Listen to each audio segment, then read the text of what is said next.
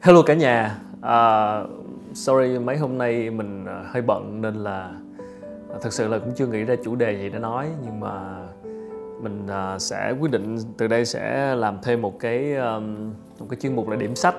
Bởi vì là rất nhiều bạn cũng uh, comment hỏi. Và trong cái vlog lần trước thì uh, nói về chủ đề đọc sách hiệu quả mình có nhắc tới tác giả Thu Giang Nguyễn Duy Cần. Là một uh, nhà tri thức là một tác giả uh, đã uh, có rất nhiều tác phẩm hay. Tác giả với rất nhiều cuốn uh, sách kinh điển.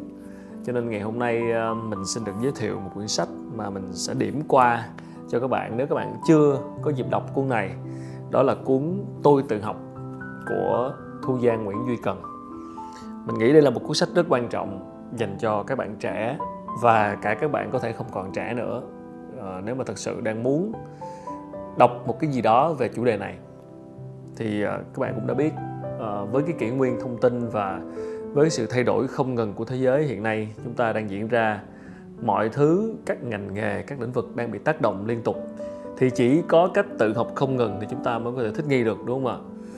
Và chỉ có cách tự học thì ta mới có thể ừ, tìm hiểu và hiểu rõ bản thân mình hơn và gọi là à, củng cố và nâng cao cái năng lực của bản thân để mình trở nên cạnh tranh hơn trong cái kỷ nguyên này thì uh, có lẽ không lúc nào tốt hơn là chúng ta nên bàn về chủ đề tự học.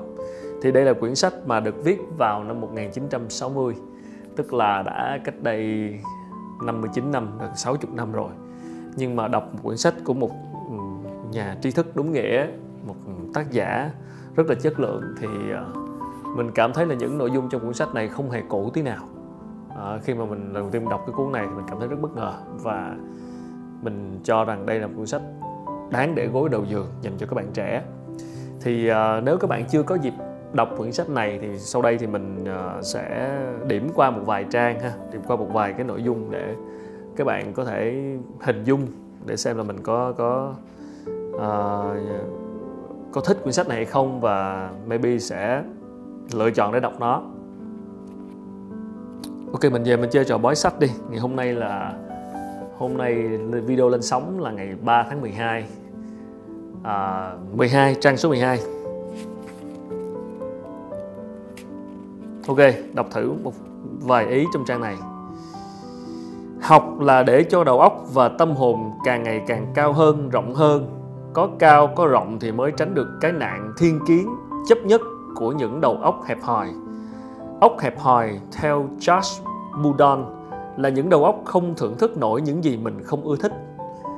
Ông lại nói, từ sự không có văn hóa đến lòng thiên chấp chỉ có một bước mà thôi – Người có văn hóa cao là người mà tâm hồn thật cao rộng, dung nạp được tất cả mọi ý kiến dị đồng, không có những thành kiến hay tư tưởng một chiều. Bao giờ cũng nhìn thấy tất cả mọi bề mặt và bề trái của sự đời.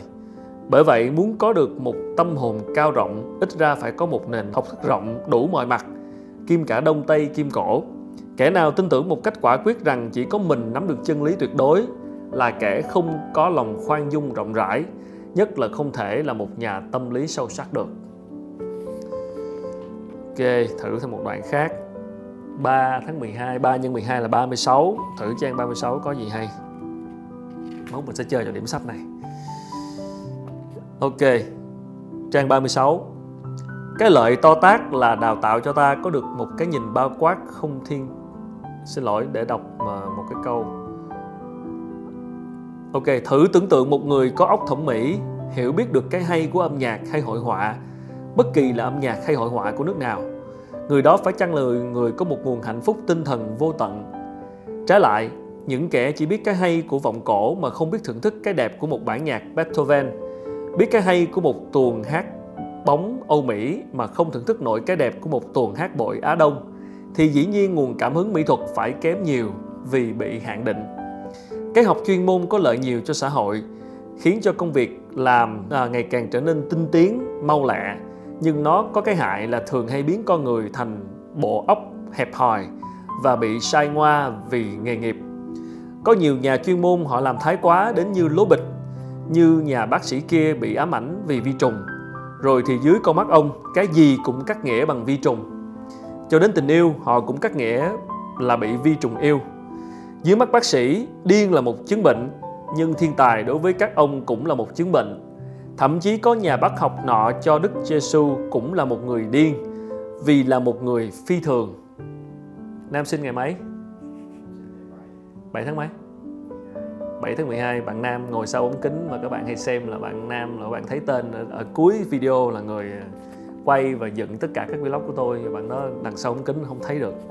Này hỏi sinh nhật để mình thỉnh bói mình bói sách. 7 tháng 12 7 nhân 12 là 84 đúng không? Mình thử trên 84 có gì. Bởi vì mình thì thấy sách này hay nhưng mà chưa chắc các bạn thấy hay cho nên là mình giới thiệu nhưng mà mình sẽ điểm qua đúng không? Để các bạn uh, nghe một vài cái ý trong đọc lướt lướt lướt. Ok trang 84 những văn gia đại tài thường là những kẻ biết khêu gợi và làm sống lại những tư tưởng ấp ủ trong lòng người. Họ là những kẻ khéo gieo vào lòng người những câu hỏi, những thắc mắc và cả những nghi vấn. Họ là những kẻ biết thổi vào lòng người ngọn gió hoài nghi, một thứ hoài nghi triết lý mà Andre Guy gọi là hoài nghi phá hoại, làm thay đổi suy nghĩ và tính lười biếng mà chúng ta đã âm thầm xây dựng trên những thành kiến lâu đời có thể nói họ là những nhà đại cách mạng và giải thoát tâm hồn con người ra khỏi gông xiềng của những tư tưởng hẹp hòi. Lâu nay đã giam hãm con người trong những giá trị sai lầm, bất động. Thích ca, lão tử hay giêsu phải chăng là những nhà đại cách mạng của nhân loại vì họ đã dám phá tan những ảo vọng của con người? Họ là những người làm thức tỉnh chứ không phải là người ru ngủ nhân loại. Vì thế, họ thường là những người bị kẻ cùng thời đối đãi có khi hàng học hay lạnh lùng nếu họ không bị đem lên cây thập ác mà hành hình như Đức Gia Tô. Trái lại, một François Sagan, một James Dean lại được phần đông thanh niên sùng bái như một vị thần. Đó là chỗ phân biệt những bậc vĩ nhân, thứ chân và thứ giả. Thì mình nghĩ um, rất nhiều thứ để nghiền ngẫm ở trong quyển sách này. À, vô tình mở ra học viết văn à, cho những bạn nào thích viết làm văn hay tức là biết tư tưởng đúng đắn, bậc thước, tức là biết phân tích tinh tế tình cảm của mình, tức là biết dùng danh từ đúng với tình ý và tư tưởng của mình, nghĩa là biết so sánh, cân nhắc, biết dùng những câu văn sáng sủa mà hàm xúc, gọn gàng và bóng bẩy, chứ không phải như những kẻ cầu kỳ phiền phức, dùng toàn sáo ngữ mà không nói được một ý nghĩa tân kỳ. Viết được một bài văn hay tức là mình đã đào luyện cho mình một cái khiếu biết điều hòa và mực độ, biết lợi dụng những phương tiện nghệ thuật để diễn tả tư tưởng tình cảm mình một cách nhẹ nhàng. Người ta bảo ngoài phép viết văn còn rất nhiều nghệ thuật khác có thể giúp ta đào luyện nhãn thức như là họa, nhạc vân vân. Nhưng nghệ thuật viết văn có tính cách thực dụng hơn. Nhạc thì ta có thể cảm được hay không cảm được, nhưng nói ra được cái cảm của mình thật là khó mà thực hiện cho rõ ràng được. Một bài văn hay xem qua có thể biết liền và ta có thể nói ra được cảm tưởng của mình người dạy cũng có thể giảng ra được cái hay của nó. Có một chương về đọc sách rất hay ho, nếu bạn muốn tìm hiểu về cách đọc sách hiệu quả và đọc những gì, đọc như thế nào, rất sâu sắc, rất triết lý.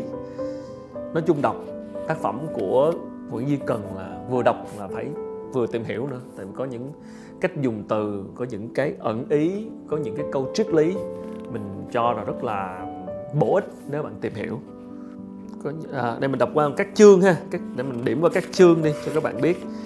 Chương 1 là thử tìm một định nghĩa thứ hai là những yếu tố chính là liên quan tới tự học đó. chương thứ ba là những điều kiện thuận tiện cho sự tự học là những phương tiện chính yếu. Chương thứ năm là đọc những gì? À, chương này rất hay. Chương thứ sáu là học những gì? Chương thứ bảy là ba yếu tố chính để xây dựng một nền tảng văn hóa vững vàng. Chương thứ tám là một vài nguyên tắc làm việc phụ lục là lời hay ý đẹp là những cái câu châm ngôn. Mình đọc một câu điểm ở, ở, ở cái bìa cuối. Người học thức tức là người thà biết ít mà thật biết những gì mình biết. Còn những gì mình không biết thì cũng biết rõ là mình không biết. Không có sự dốt nát nào nhục nhã bằng tin tưởng rằng mình đã biết trong khi mình chưa biết. À đọc kỹ câu này. Văn hóa là một vấn đề thuộc phẩm chứ không phải thuộc lượng. Tuy nhiên càng biết rộng càng hay càng biết sâu càng quý. Một cái học về bề sâu nhưng kém về bề rộng là một cái học câu chấp hẹp hòi. Cả hai đều thiếu sót cả. Có được một cái học rộng rãi thì tránh được nạn thiên kiến chấp nhất. Có được một cái học chuyên môn thì cái học của mình mới biến thành thực dụng. Điều hòa được cả hai lối học ấy là thực hiện được mức cao nhất của công trình văn hóa của mình. Học đâu phải là công việc của một thời kỳ cấp sách vào trường thập niên đăng hỏa, mà thực ra phải là công phu thực hiện của suốt một đời người. Học là một vấn đề không biết lúc nào là cùng, còn sống giờ nào còn phải học giờ nấy. Ba yếu tố chính để xây dựng một nền tảng văn hóa vững vàng, đầu tiên là óc khoa học. Phải tạo cho mình có được một đầu óc khoa học là phát huy được cái khiếu ham chứng minh và lý luận, đồng thời phân biệt được rõ ràng thế nào là một chứng minh luận cứ, thế nào là một thực nghiệm. Chứng minh luận cứ là đem một thực nghiệm để chứng minh, để lập luận còn thực nghiệm là một sự kiện và chỉ là một sự kiện mà thôi.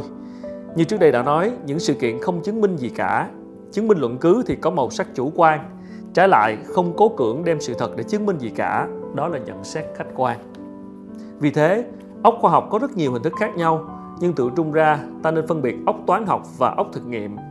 Người có ốc toán học thì ưa lý luận, ưa chứng minh.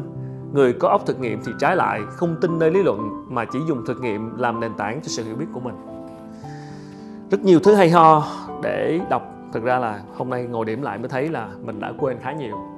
Đúng như cái chia sẻ lần trước đọc cuốn sách phải đọc đi đọc lại và để nghiền ngẫm và để nó thấm vào thì thực ra là phải đọc rất nhiều lần và đôi khi là tùy vào thời điểm mà chúng ta cảm thấy ngấm. Rất hay. Chắc là phải phải đọc lại cuốn sách này một lần nữa mà thôi. Thì à, uh, một giới thiệu cho các bạn đang muốn tìm một cuốn sách nào đó sâu sắc triết lý uh, có giá trị về thông tin và được viết bởi một tác giả Việt Nam. Thì đây tôi tự học Thu Giang Nguyễn Duy Cần và nếu thích thì có thể ra nhà sách để mua trọn một bộ của Thu Giang Nguyễn Duy Cần.